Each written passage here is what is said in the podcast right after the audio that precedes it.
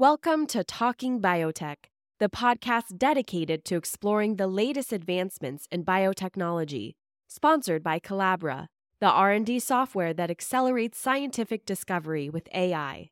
Each week, we'll dive into the latest innovations and discoveries with industry leaders and pioneers. Now, here's your host, Dr. Kevin Folta.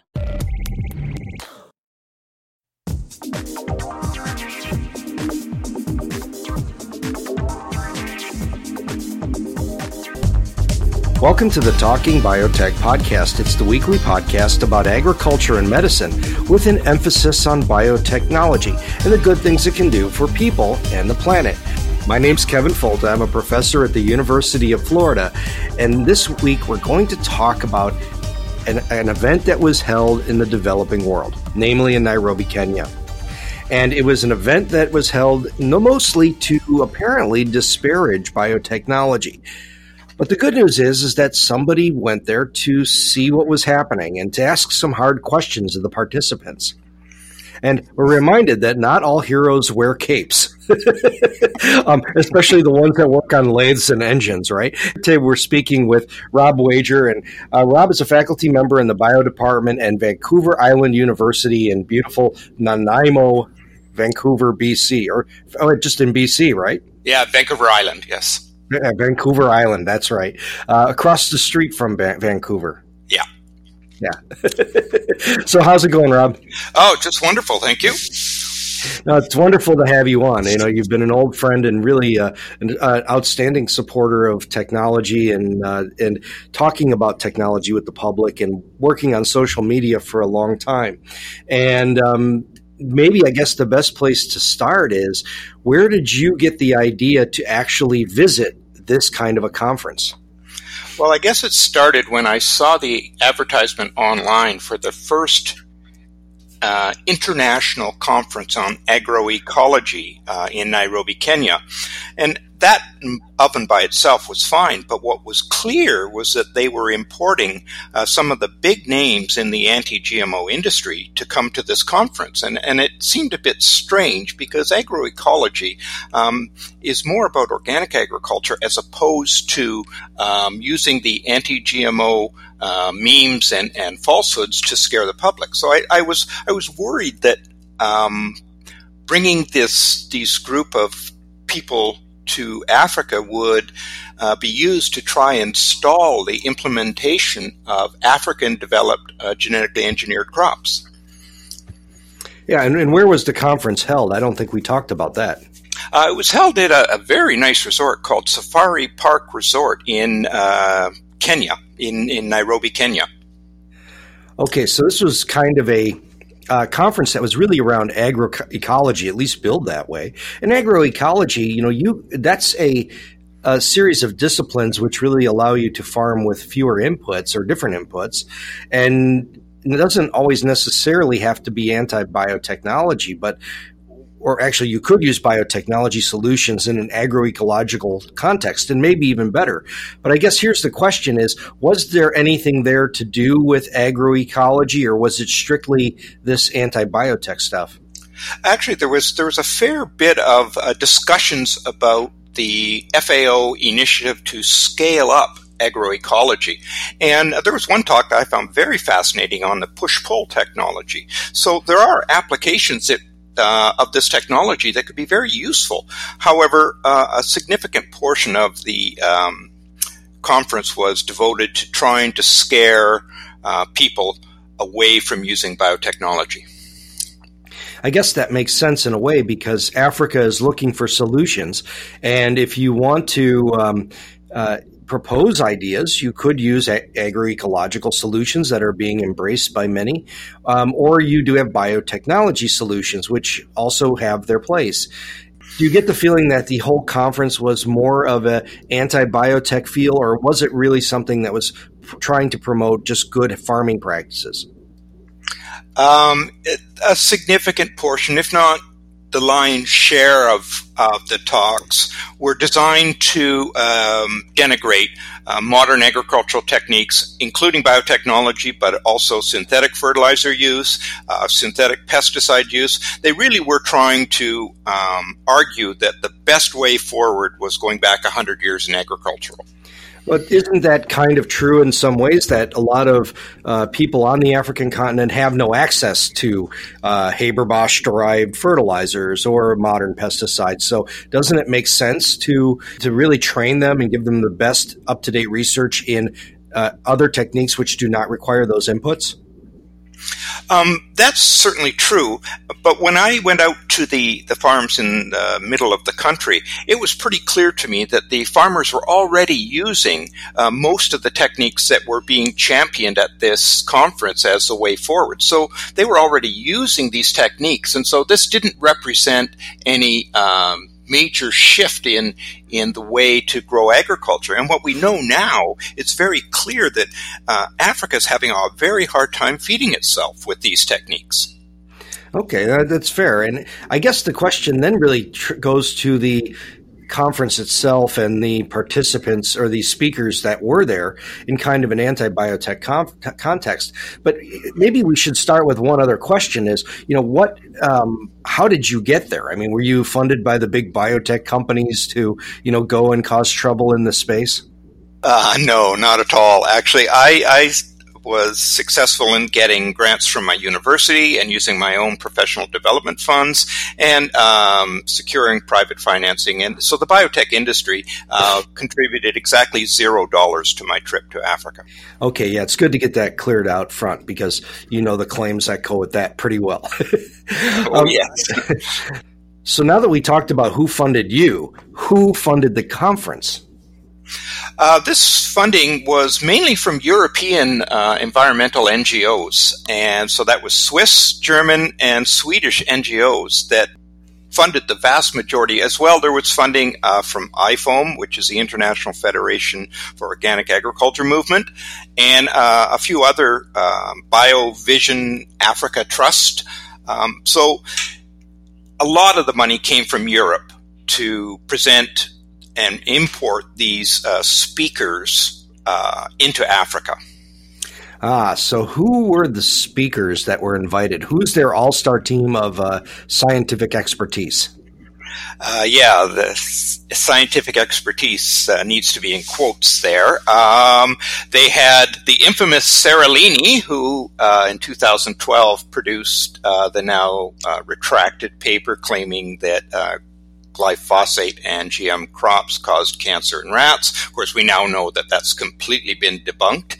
Uh, then we had Tyrone Hayes, who's known for his um, advocacy of against using atrazine, where he claimed atrazine caused the feminization in frogs. Then we had uh, Judy Carman, who did the infamous pig study with an organic farmer in the U.S., claiming that there was inflammation of the stomach linings, and uh, again, uh, highly uh, questionable uh, science. And finally, we finished off with uh, Don Huber, who's uh, a retired professor from Purdue University, who has um, made a major shift in his uh, public outreach, and now he's very much against the use of glyphosate, and he has some interesting ideas about uh, the reality of glyphosate use. Hmm. So I guess what we should probably do is just go down the list and talk a little bit about what they were presenting and what the what the central ideas were. Um, let's start out with uh, you know let's start out with Tyrone Hayes. Now Tyrone Hayes, you know he has some legitimacy in that he's a professor at uh, Berkeley. You know, the guy's got published peer reviewed manuscripts around. Um, which you know seem credible around the use of at least in a uh, in controlled circumstances that there are effects of uh, atrazine on amphibians and amphibian development. And so, what is it that he was going with that would make him most appropriate for this kind of uh, audience? Well, his his. Um talk really focused on atrazine particularly. Uh, and, you know, he started out with a picture of the very tragic event of the Oklahoma bombing. And so he started out trying to vilify the use of pesticides. Well, that wasn't a legitimate use of pesticide. Any technology. oh, uh, no. You know, oh, yes. And. And, and, and then he went on to uh, showing uh, deformities of poor children in uh, the Far East when, uh, after the result of uh, 2,4,5 T spraying and the dioxin contamination uh, during the uh, Vietnam War. And again, um, not an appropriate use of technology, and it was used to really scare the, the uh, people at the audience. Wow. What, what, what was his central theme, though? I mean, he was talking about atrazine, but atrazine is what was replaced. so repla- atrazine went away when the onset of uh, uh, of glyphosate was available and Roundup Ready products or glyphosate tolerant products. So what was the leg to stand on for him, and what was his major point for agroecology? Well, um, he made the point that atrazine is still very widely used in the U.S., and he quoted a number of 80 million pounds of atrazine are applied on the U.S. Um, on an annual basis, and that may very well be true, as as um, corn or maize is is naturally tolerant to this herbicide, so it may very well be still widely used. But he was uh, hammering away at the idea that atrazine represented a major endocrine disruptor. Okay, and so that, and that's what's so strange though is that that atrazine is something that is available is out there in the levels used you know you can use it safely you know at least from my understanding and his uh, major drive though has always been to say that this stuff is bad news. So the pro- place where it probably is used most is on non-ge corn non-ge sweet corn um, other um, non-ge grasses so it just seems strange that he would be there as part of the conference because he really is talking about and vilifying a good technology that was replaced by something much better. And actually, if you want to go more agroecology, going towards glyphosate maybe is a better alternative. Uh, I, I, definitely agree. I personally think that glyphosate is one of the best agricultural compounds ever invented. It's uh, low toxicity, its non-persistent nature, its uh, breakdown products being completely non-toxic. It truly is a, a, wonderful compound. Unfortunately, there are activists around the world who have been very successful at vilifying this particular compound, and um, so the myths out there are significant. What was he wearing a cape and doing all of his? you know, he's very garish when you see him speak or you see him online. He, uh, you know, uh, wear you know wears really cool suits and and it just you know was he still doing that very uh, over the top presentation style? Um, a little bit. He wasn't quite as uh, garish as you put it, as you see him often online, but he definitely was a showman at the front of the room. And uh, one of his uh, things that he repeated again and again and again was that your children's children will be affected by these compounds used today. I mean, if you can't scare people uh, by threatening their grandchildren, uh, it just it was unfortunately um, hard to watch. Well, those kinds of uh, proclamations are especially effective in the African continent, where people do have their families threatened by other natural causes, um, whether it's disease, medical, nutritional.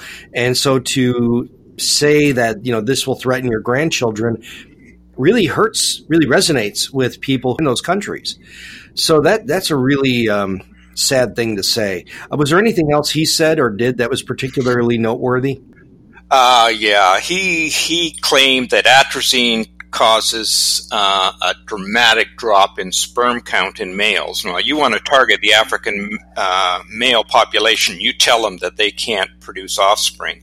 He also said that atrazine feminizes the male population. So, again, if you want to uh, really get the fear at a very high level, that's how you do it. And he did exactly that. Well, what about um, good old uh, Gilles Eric Seralini? Um, did he, um, uh, he, was he on fire the whole time, or what, what was his story? Well, was, his was a little bit interesting because he was the only one of the four who didn't actually show up. He uh, came in by video conference, and um, the video conference had some technical issues, which up and by itself, we all know how that happens. So there's nothing um, sinister about that. But in in his conference or in his talk to the uh, conference, none of his slides show up. So you had to just take whatever he said at face value, even though that when we as scientists look at his data, it becomes very clear that the data does not represent um, quality uh, evidence of the uh, commentation that he often puts with it. so if you could see my slide, you would see the data that suggests that. no, but this is this is a common thing for him. He had a problem when he was uh, being grilled by the National Academies of Science a few years ago too, and it seems like technical glitches are kind of his way of dodging responsibility to produce something legitimate or or hide something that could um, provoke reasonable criticism. And so I, I, don't know if that was really the feeling you got there, or what do you think? Uh, it was hard to to tell. Uh, you know, the way his video conference went uh, right from the very beginning, where he was having uh, problems with sound and everything. I have a feeling it was uh, more innocent, and he just didn't have a good handle of the system he was working with. Okay, so I'll give him a break there. But what about when you look at um, uh, uh, the fact that his paper, when that came out in 2012, so seven years ago almost, it immediately shut down interest in GE crops from the um, Kenyan government. So here, he, here you are in Kenya, where he successfully single handedly shut down development of these technologies for people that really need them. And do you think it was more of a question of he doesn't want to show his face in Kenya? And I mean, is he looked at as a hero or as someone who truly is a villain in that country? Without a doubt, he his work had a significant impact in blackballing uh, genetically engineered crop research by the Kenyan scientists, um, and they, have got some wonderful products that are working their way through the regulatory system. Um, but since we've seen in the last uh, few years, there's been four major studies out of Europe using European money, using proper controls, using proper methodology, uh, using proper statistics that have all failed to reproduce his infamous 2012 paper. So I think we can safely say that that 2012 paper has been thoroughly debunked.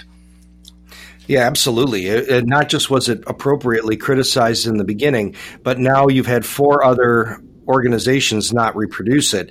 And what's really sad about that is that not one of them got any substantial coverage, fanfare, pasting all over the internet like that image of the three rats that still exists today in most forms online. And uh, it just has incredible staying power. Um, but what is he up to today? Did he talk about any of his current work or any current claims? Um, he has shifted away from doing uh, talking about that 2012 one, except for the fact that he's still using the samples from those poorly designed experiments, and now he's moved into metabolomics and, and transcriptomics, the, the methods of tracking uh, gene expression and protein production. And now he's making all kinds of uh, grandiose negative claims using apparently the new modern techniques. Yeah, which is really funny because when you go back to that original paper and he's saying, look at the tumors and how sick these animals are, and you, we all remember the really grotesque pictures of the animals that looked like they were, you know, stuffed full of ping pong balls. It was horrible what they did to those animals. But now you take samples from them and say, look how, look at these samples that say these animals are sick. You know, you know what I mean. It's kind of the a cyclical problem. You're trying to say, look what how dangerous these products are and uh, whether it's the corn or the uh, glyphosate. And then you take your samples from sick animals to show that. So, in other words, you're, you're, it's kind of a self fulfilling prophecy. It's not saying that those inputs of corn and glyphosate cause the cancer. It says that when an animal with extreme cancer that's really sick um, is going to have screwed up metabolomics and transcriptomics. Oh, absolutely, absolutely. It it was um, it was almost laughable when you could see that he was claiming that when using those extremely sick rats. I mean, they had tumors that were over 50% of their body mass, uh, very sick. And then to claim that I'm using their samples to prove something completely different. You know, it's as you say, self uh, self fulfilling um, circular science. Uh, I wouldn't call it science, but he does. Well, yeah, well, but it's the old story: a dog with no legs doesn't jump through a hoop, and that's kind of his. Uh, but he's still uh, he's putting the hoop over the dog and saying, "Look at it, jump through."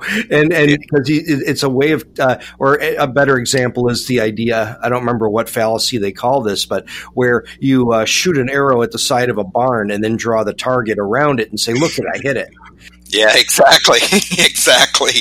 Uh, it you know, and and unfortunately, because a lot of the audience is not uh, trained in the scientific disciplines, they just lap this up as as and as one of the promoters of the talk, he kept saying, "Evidence, evidence, evidence." That's what you've just seen, and I'm sitting back going like, "No, I saw." Lots of bluster. I saw no evidence whatsoever, and um, all I saw was a fear campaign. Yeah, but you're there in the audience, and so did you get to raise your hand and say, "Wait a minute, you know, this isn't real data"? Well, unfortunately, we were not allowed to ask questions of Seralini. of course. So, so he, he did not allow anyone to ask questions after his session. Well, I guess apparently the technical problems overtook the presentation. So once his presentation was done, we were pretty much left with uh, no recourse to uh, address any of the comments that he had made. Wow. Well, that but that's kind of that also though is part of a pattern, and you know we've seen that before. Uh, definitely, definitely true. Yeah, so that well, you know, that's another another that's another data point. You know, that evidence, evidence, evidence, right? If there was one theme from across all of these presenters that they uh, maybe came together with, and you know, we've talked already about Hayes and Seralini, and, and what were all of them kind of tying it together with? It's interesting. A lot of them always started out with the same theme that regulators around the world are incompetent or are in cahoots and therefore are not protecting the public. They then presented their evidence as it would be, and at the end they always finished off with regulators are not to be trusted. We know the real science, and regulators are not protecting the public. Okay, so it's not so it's all the regulators, but also all the other scientists in the world. Like um, nobody else sees that you know this thing that's you producing a huge amount of our food uh, has problems, and nobody else seems to find it except for you know this handful of usual suspects but that's how they're pitching this. And how is the audience reacting to that? Well, you know, it's interesting. These people are good showmen. They're, they're terrible scientists, but they're very good showmen. And they convince the public by putting up what amounts to junk science that they are in fact the ones who are looking out for the public and only they understand how to do the science properly to demonstrate these alleged problems. Well, let's talk for a second about Judy Carman. Now, Judy Carman came to um, light back in the, I don't know, maybe now that paper's pretty old too. That probably goes back to what, 2014 or 13, where she showed, uh, made a claim in a rather obscure online journal on sustainable farming that pigs fed um, corn uh, GE corn uh, had more stomach lining irritation. And you remember these pictures where they showed um, three pig skin, three pig stomachs, and some were a little pink, and they ranked all of the stomachs by high, medium, and low. I don't remember even the exact details of why it was such a poor study, but it was one of these things that we kind of just wrote off um, here we are, what, six years later, and never was reproduced or followed up. But it probably was because she was busy um, doing better studies at higher resolution with more numbers and better um, techniques, right? And that's what she presented in Kenya. Well, almost. She she uh, has now teamed up with a faculty member from the University of Adelaide. They presented what they claimed was definitive evidence of in rats that were fed uh, GM corn. Know, you're talking about uh, Carman and and her um, uh, colla- collaborator, who I think was um, Irena uh, Zdziarski or Zdziarski, um, they did some experiments that apparently attempt to follow up on that pig study that was never um, that you know that was a dead in the water one-off study. Nobody else followed up on it. They didn't follow up on it. It just was DOA. Um, but what did the rat study tell us? Well, that was very interesting. Uh, first, uh, if you look, I was completely unaware of this paper that they were uh, citing during this talk. And usually I'm pretty up to date on, on most of the scientific literature, both good and, and poor quality science. Um, and so I was completely unaware of this paper. Um, so they presented evidence that apparently showed that in rats, when you fed them 60% diet, 50 or 60% diet of corn, which we know is beyond the uh, reasonable amount of uh, food in a rat diet. Uh, OECD has very strict uh, regulations on how animal feeding trials should be done, and they max out at 30% or 33%. So they, they gave far too much corn to these rats. They used corn from two different continents, one from North America for the test and one from Australia for the controls. Well, of course, we know that that is just very poor um, way of doing a feeding trial. At the end, they showed one or two pictures of what appeared to be small openings in the gap junction between individual cells lining the uh, gut of, of rats. So I, I, I, thought this was really interesting that um, I'd never seen this um, paper, and I, am not a histologist, so I couldn't quite uh, see where there may be uh, issues with this particular science. So I went back to my room and downloaded the paper and read the paper, and then I thought, well, oh, it's been out a year now. Uh, who cited it? And in the year that it's been published, one citation has occurred, and that was from an anti GMO organization in Europe. So clearly, the uh, scientific community around the world did not see uh, quality within this paper. Well, but that's not terribly uncommon. But methodologically, not only was it completely different corn, um, you know, one from the U.S. that was a triple stack uh, type corn, and the other one not. Um, uh, was you know, Australian and just you know some corn strain. They don't even identify what it is. Um, but what, um, they also used uh, ten rats in each group for six months. It just was a very um, weak study. But but of course, how strong were their claims and what were they claiming from this? Oh, again, they started out with attacks on the Australian regulators, the Australian New Zealand Food Safety Authority, uh, and and saying that these people simply do not know how to do proper toxicology studies. But we do, and here's what we found. And then, of course, after presenting that data, um, they had the audience well in their hand, and that, the, and then they ended up with saying, "This is the way toxicology studies should be done, um, and that the regulators should not be trusted, and we know what's really going on.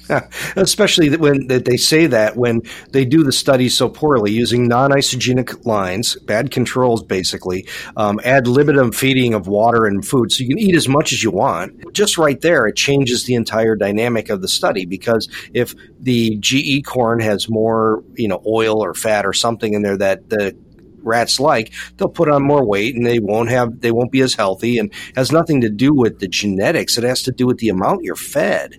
And so anyway, we can we can go into the details of debunking papers another time.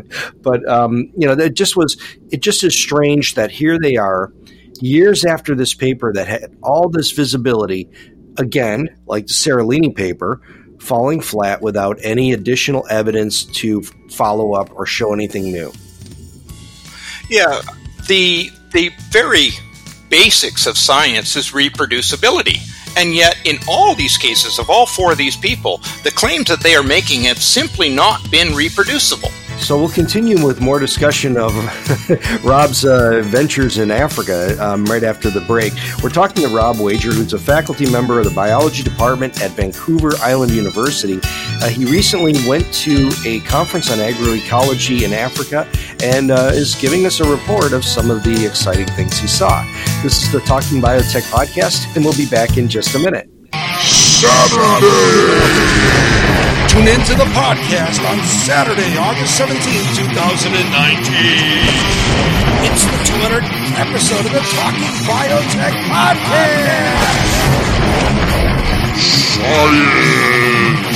One day after Elvis Death Day, more guests sharing their solutions for people and the planet gene editing to cure animal disease, new therapies for cancer and viral disorders, next generation crop technologies for sustainable farming. Screaming out of the gate with new technologies in the race to feed 10 billion people. Nutrient crops, less resource dependence, fewer pesticides, and more sustainability. Biotechnology countering disinformation that generates fear, uncertainty, and doubt that is impending technology from reaching the industrialized world farmer and the food insecure. Saturday, Saturday, Saturday, Saturday, August 17, 2019, the 200th episode of the Talking Biotech Podcast. TalkingBiotechPodcast.com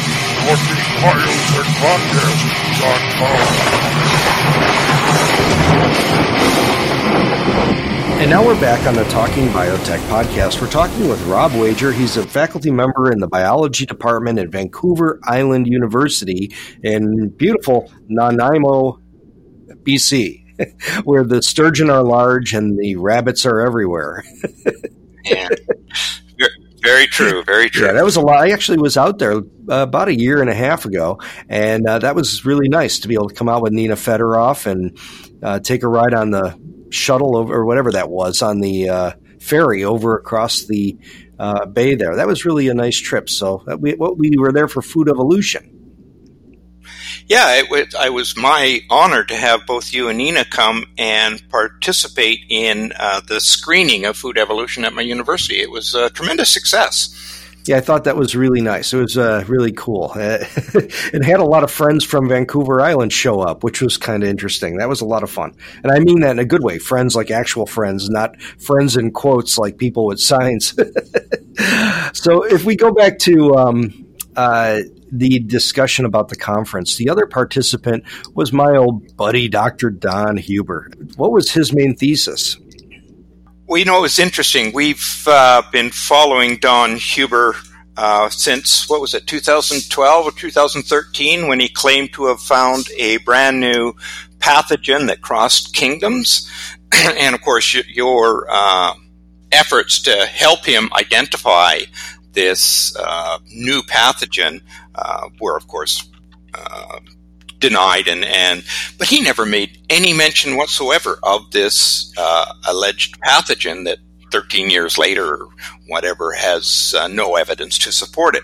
What he did do, though, was he spent well over an hour listing one after another falsehoods about glyphosate of how it is the most evil compound on the planet, and it apparently is responsible for everything from severe halitosis to cancer in both plants and animals. Yeah.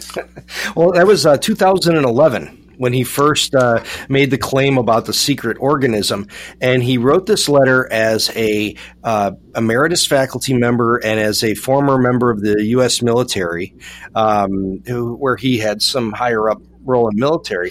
Um, he wrote this letter to the USDA Ag Secretary, Agriculture Secretary uh, Tom Vilsack, and he basically, in my mind, committed fraud. That when you go to the U.S. government, the highest branches of government, and then create a false story, you know, the, the, right there, the guy seems a little off his rocker. And uh, I made a, I asked him a few years later, um, you know, when he gave a talk at in my town about, oh, well, this thing is everywhere and it's killing people and killing animals and killing plants and absolute crisis. And the audience was stunned.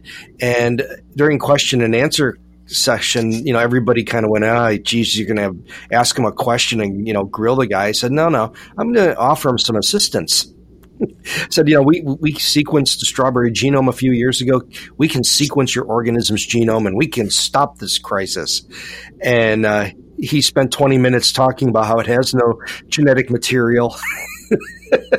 that it's a you know such a crazy organ. It doesn't have any uh, DNA or RNA, and then wrote a really nasty letter to my uh, university saying that I was uh, disruptive and needed anger management and all this stuff. And I didn't say a peep. Luckily, I recorded it.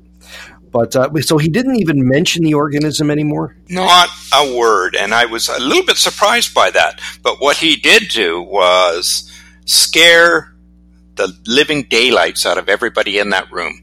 He went on for well over an hour, uh, stating all kinds of things.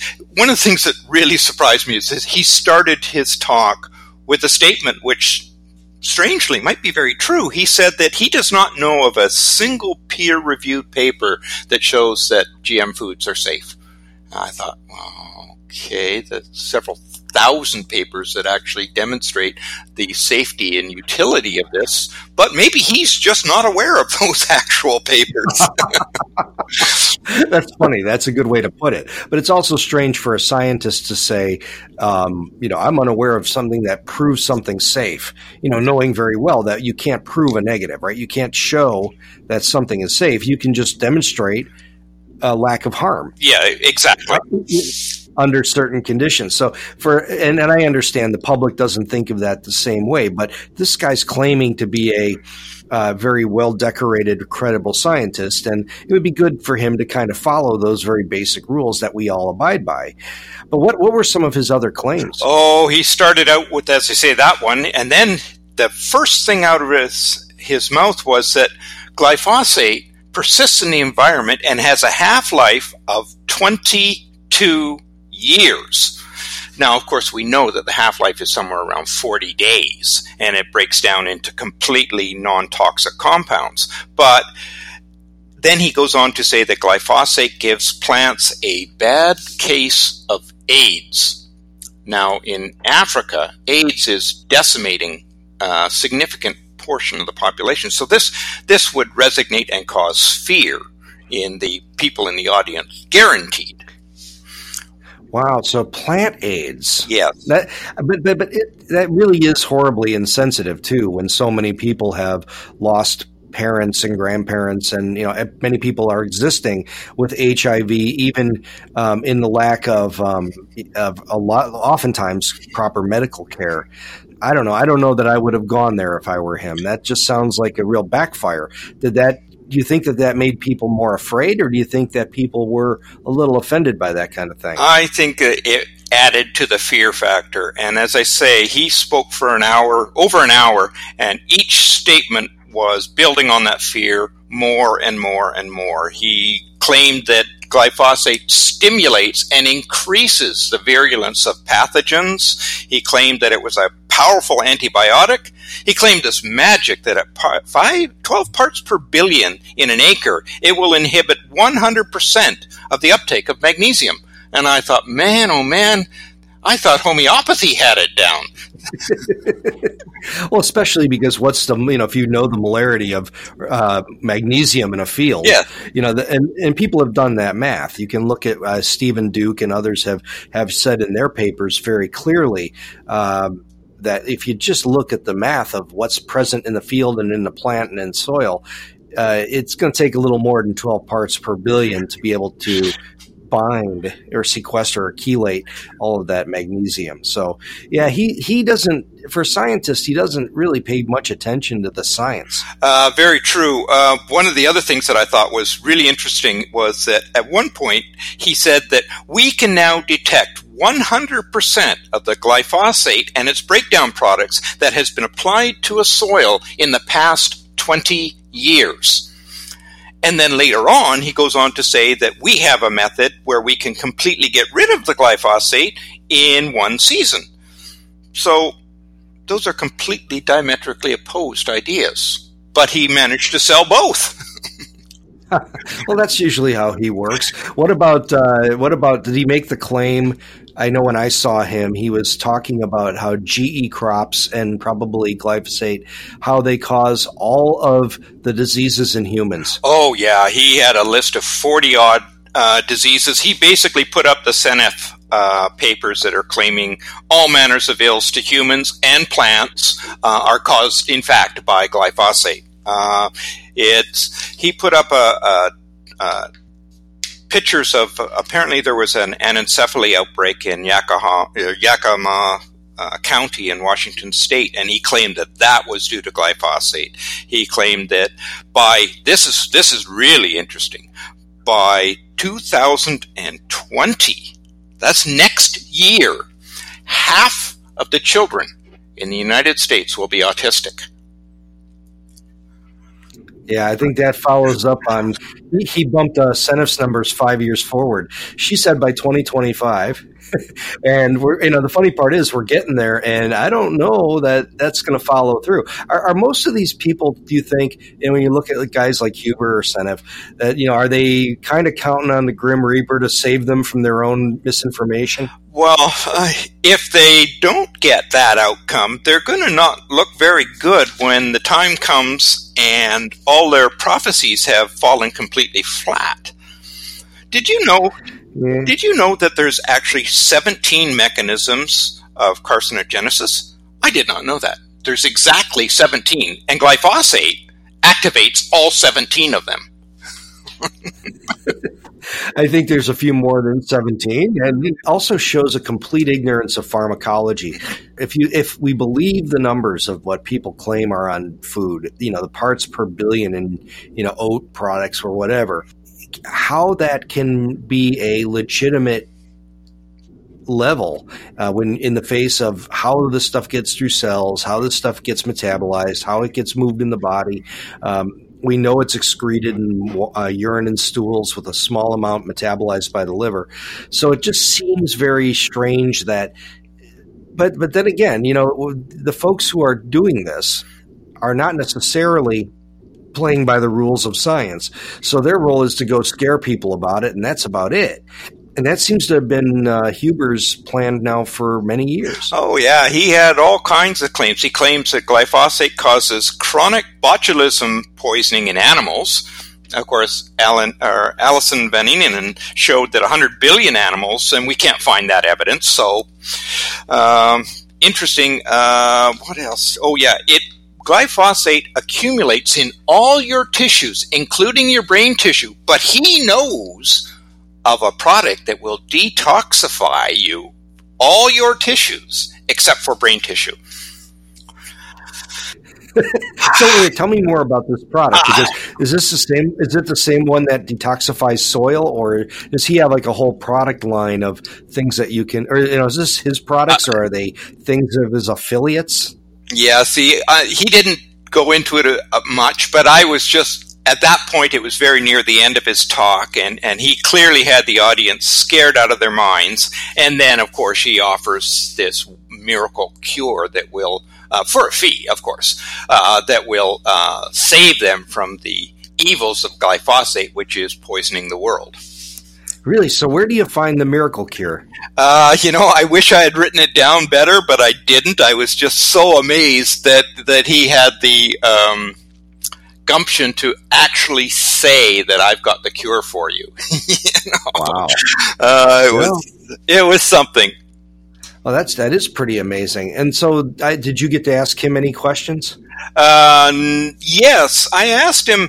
Um, I specifically took the quotes from his colleagues at Purdue, who said that what he was saying about plant diseases is not backed up by the evidence. And instead of actually answering my query as to why his colleagues at Purdue did not agree with him, he went on and started attacking you. Great. So so so it's my fault that you asked a question that he couldn't answer. Uh, something like that, yes. Yeah. Did he show the picture of me in the jester hat? Uh, no, but he, he was making all kinds of um, rather disparaging remarks about you and, and your personal life. And it, it was, uh, again, and, and that was immediately after saying that people can't challenge my science, so they attack me. And then he proceeded then to carry on and attack you. Yeah, well, that's nice. That's nice that he goes personal life on it too, especially when you know the people out there have that so well figured out.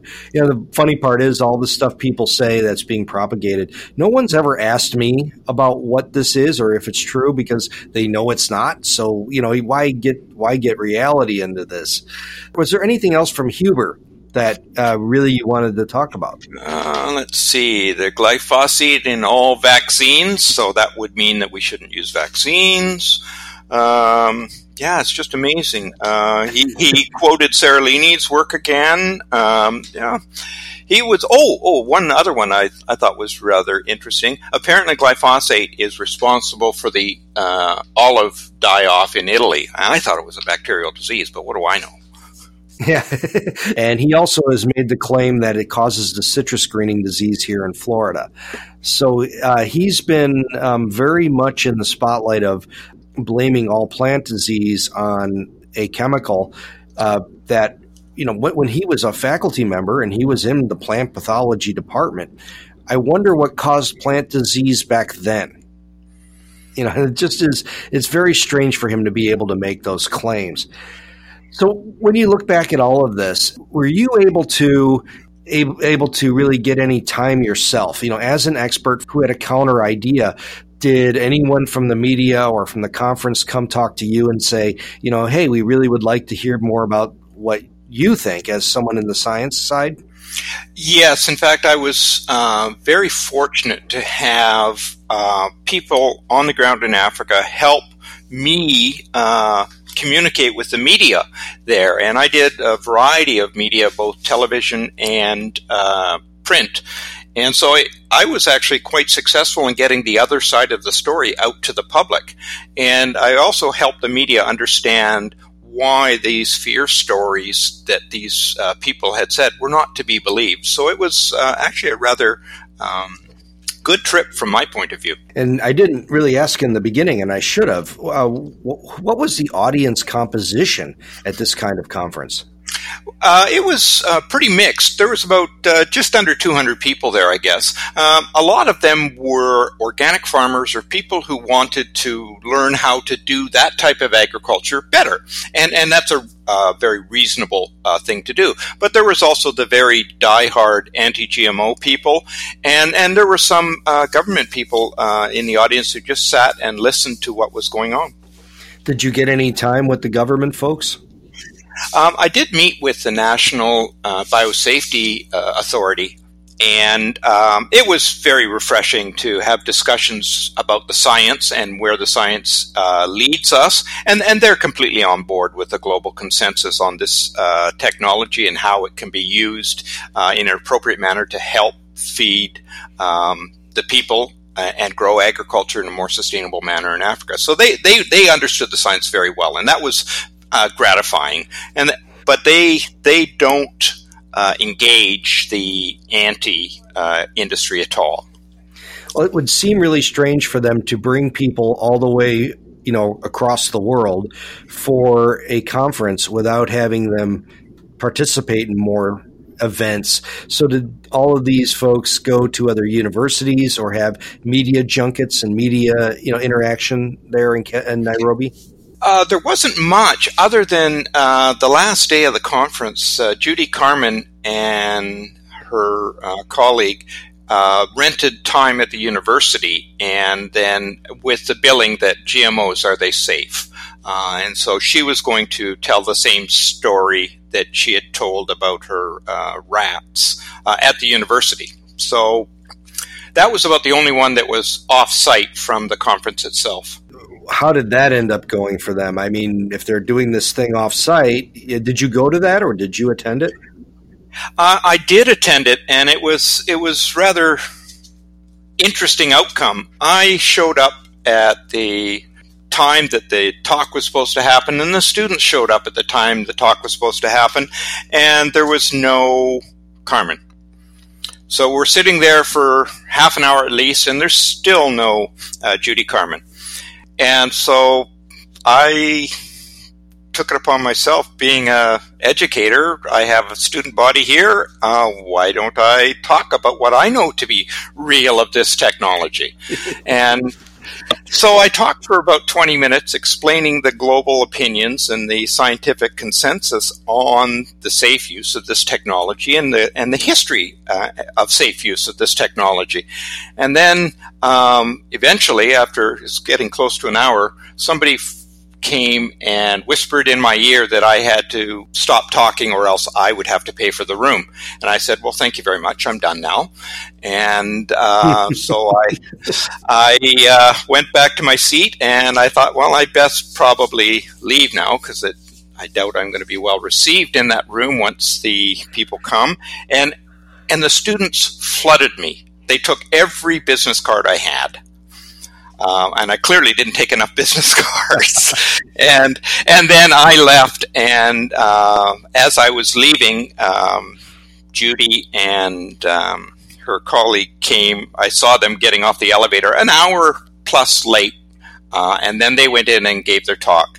Uh, my understanding is it was the same situation where um, people in the audience who knew about the real science, and I met a wonderful person from AATF there, uh, he was unable to ask any questions afterwards as well. Wow. AATF, they have an outstanding presence, and everything is about development of technology for Africa, a place where it's sorely needed. So, uh, you, you know, it's just so funny about that university thing you did there. You pooped the party, man. That's pretty cool. well, it wasn't planned. It just happened. If if they had actually arrived even close to the time where they were supposed to have began their talk, I would have just sat there and listened to their talk. Uh, I would have attempted to ask questions afterwards, but you know, what's an educator to do when he's sitting full in a room full of students with uh, nobody at the front of the room? I I just did what I do. yeah. But it also frames a good opportunity for anyone listening that you know there there is a role for the respectful party pooper. Um, you know, don't let these things happen in a vacuum, and don't let them happen without having somebody there to at least ask a hard question or two. Because the people who are there 20% are diehard anti biotech, anti GM people, whatever, coming to see one of their heroes. But the other 80% are people who don't know much about it, who are kind of interested in learning more. And for them to get a one sided false impression is unfair to them. And it's important for someone in the audience to stand up and say, you know, there are alternative viewpoints to this that are really important, and especially in the context of feeding people uh, really we have to look at very carefully. So, you know, and asking some important hard questions. And it's good that you were able to take advantage of that situation. Maybe we need to organize a club to do this, you know, the Science Party Pooper Club or something. yes, yeah. Uh, it's it was uh, pure happenstance. It wasn't planned at all. It just sort of unfolded in front of me, and uh, it, it, turned out to be. Um, I, have since got emails from some of the students who want to know more about this, and I agree with you. Whenever I get in front of an audience, I would say the vast majority of the audience are really there to just learn more because they don't know what to believe. There's there's so much misinformation out there on the internet that it, it does honestly scare them. Their fear is real, but what they want to know is is that fear justified? And that's where uh, people like you and I are uh, always out there explaining what the real science says and explaining why the fear stories are not to be believed. Yeah, and more important, you know, for those listening, you know, the, the leading with why it's important. And we always talk about the, and that's why science tends to lose these discussions. You've got a guy up there saying, "I'm a you know emeritus professor from a Big Ten university, and here's this stuff that's killing you," versus someone like you or me who says, "Yeah, it, this stuff has some uh, benefits. It's got some risks. You can understand how to use it properly and safely." And you see how we have to speak as scientists, and that's why it's so important for us to lead with the why that in a place like Africa that has been neglected for so many years, that has been the victim of exploitation, um, imperial, you know, imperialism, uh, other problems with, with Africa, the, you know, disease and the lack of attention from the world. Um, not that there aren't outstanding organizations working hard there, they are. But for them to um, be targeted by these kinds of organizations to be fed more misinformation is just off the charts wrong. And um, you know, great that you were able to get in there and talk about why it's important for us to be able to support technology for people that need it. Yeah, absolutely. And and the reason I went there is because it's very clear that Africa has been quite active. I think there's 26 countries with active R&D programs on genetically engineered crops. So this is African scientists making African GE crops to deal with African problems. Who would fight that? And unfortunately, this conference was designed to specifically instill fear so that the movement of these products from research and development into commercialization was not going to happen. Exactly as the Seralini paper did in 2012. It shut down Kenya. So when I got there and I was able to meet with uh, lots of people, after the conference was over, I thought, well, I wonder whether it made a difference. And as I was sitting in the airport, ready to leave Nairobi, the president of Kenya announced on national TV that he had instructed his agriculture ministry to fast track the remaining hurdles in order to get BT cotton uh, commercialized for the small farmers in Kenya, and that was I felt so good. Uh, that's that's amazing. It's that kind of technology is something that's sorely needed there, and something that was derailed by the Seralini paper back in uh, whenever that was in 2012. And do you, do you get the sense from people you talk to there that things are changing? Definitely, definitely. You, have got Nigeria that has now uh, commercialized two. Um, they've got BT cotton and BT cowpea that are now being released to their farmers. Kenya will very soon uh, release BT cotton to their farmers. And I went to the national performance trials and saw what these BT cotton plants looked like and the potential they had. And a, mere kilometer away from there, where a farmer had four or five bolls on his plant, he had already sprayed a half a dozen times and probably had to spray another half dozen times versus the national performance trials where there are 150 bolls on the plant. That's the technology that could be in the hands of small scale farmers and hopefully very soon will. How do you think time will look back at the people that laid on the ground in front of the steamroller? You know, I, I see the folks like Seralini and, you know, Huber especially. Why would you want to take, especially for Huber, what was a very reasonable career where he had good contributions. You have people who speak of him very positively as a plant pathologist at Purdue. And why would you go out on such a note of he know he must know that what he's saying is not true. And what is driving that? And what is what, what's how, and especially how do you think time will look at folks like this who stood in the way of technology for Africa? Yeah, what drives these folks? Ah, gee, that's a mystery to me. I don't know whether it's financial, whether it's uh, notoriety, whether it's what. I, I don't know because as, as you say with Huber, he was a quality scientist at one point in time. Uh, Tyrone Hayes did some good work. Interesting enough, one of his papers looked at atrazine and frogs in North America, and in his own abstract, it said they could not find any feminization. The, but you know, he didn't talk about that. Um, why they do it is hard to know. How they will be viewed in history, I don't think it's going to um, look favorably upon them. Uh, one of the comments made by a TV uh, host where I did an interview uh, just before I left, he said, There's no stopping an idea whose time has come. It's such an interesting statement that it's clear that Africa is moving ahead with the development of genetically engineered crops for African problems. And it's also clear that money out of Europe is going to try to stop this from happening. So, although I was there for this one conference, I think it's uh, reasonable to assume that they are going to continue to try and generate fear in Africa about using this safe technology. Wow, that's a great way to go out. Um, let's put a bow on it here. Hey, Rob, thank you very, very much for joining me today. I really appreciate you taking the time for sharing this with us today. If people want to learn more about you and what you do, where can they find you on social media?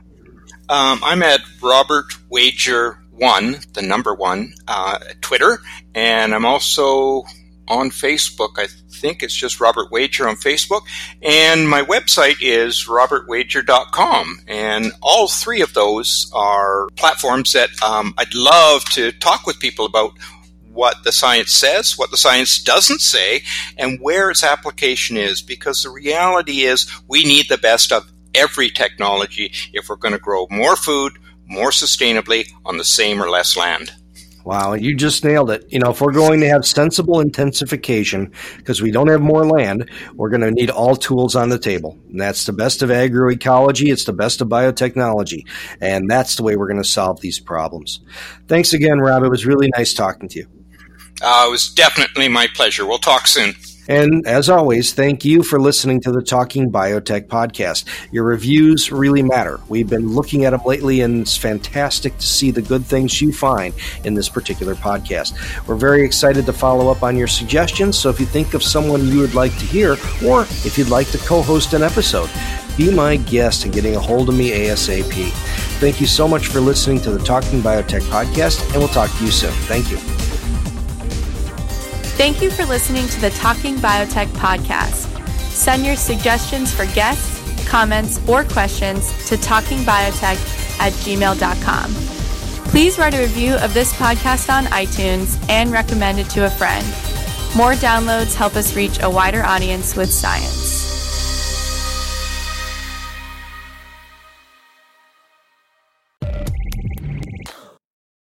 You've been listening to Talking Biotech Sponsored by Colabra, the platform that bridges the gap between siloed research tools.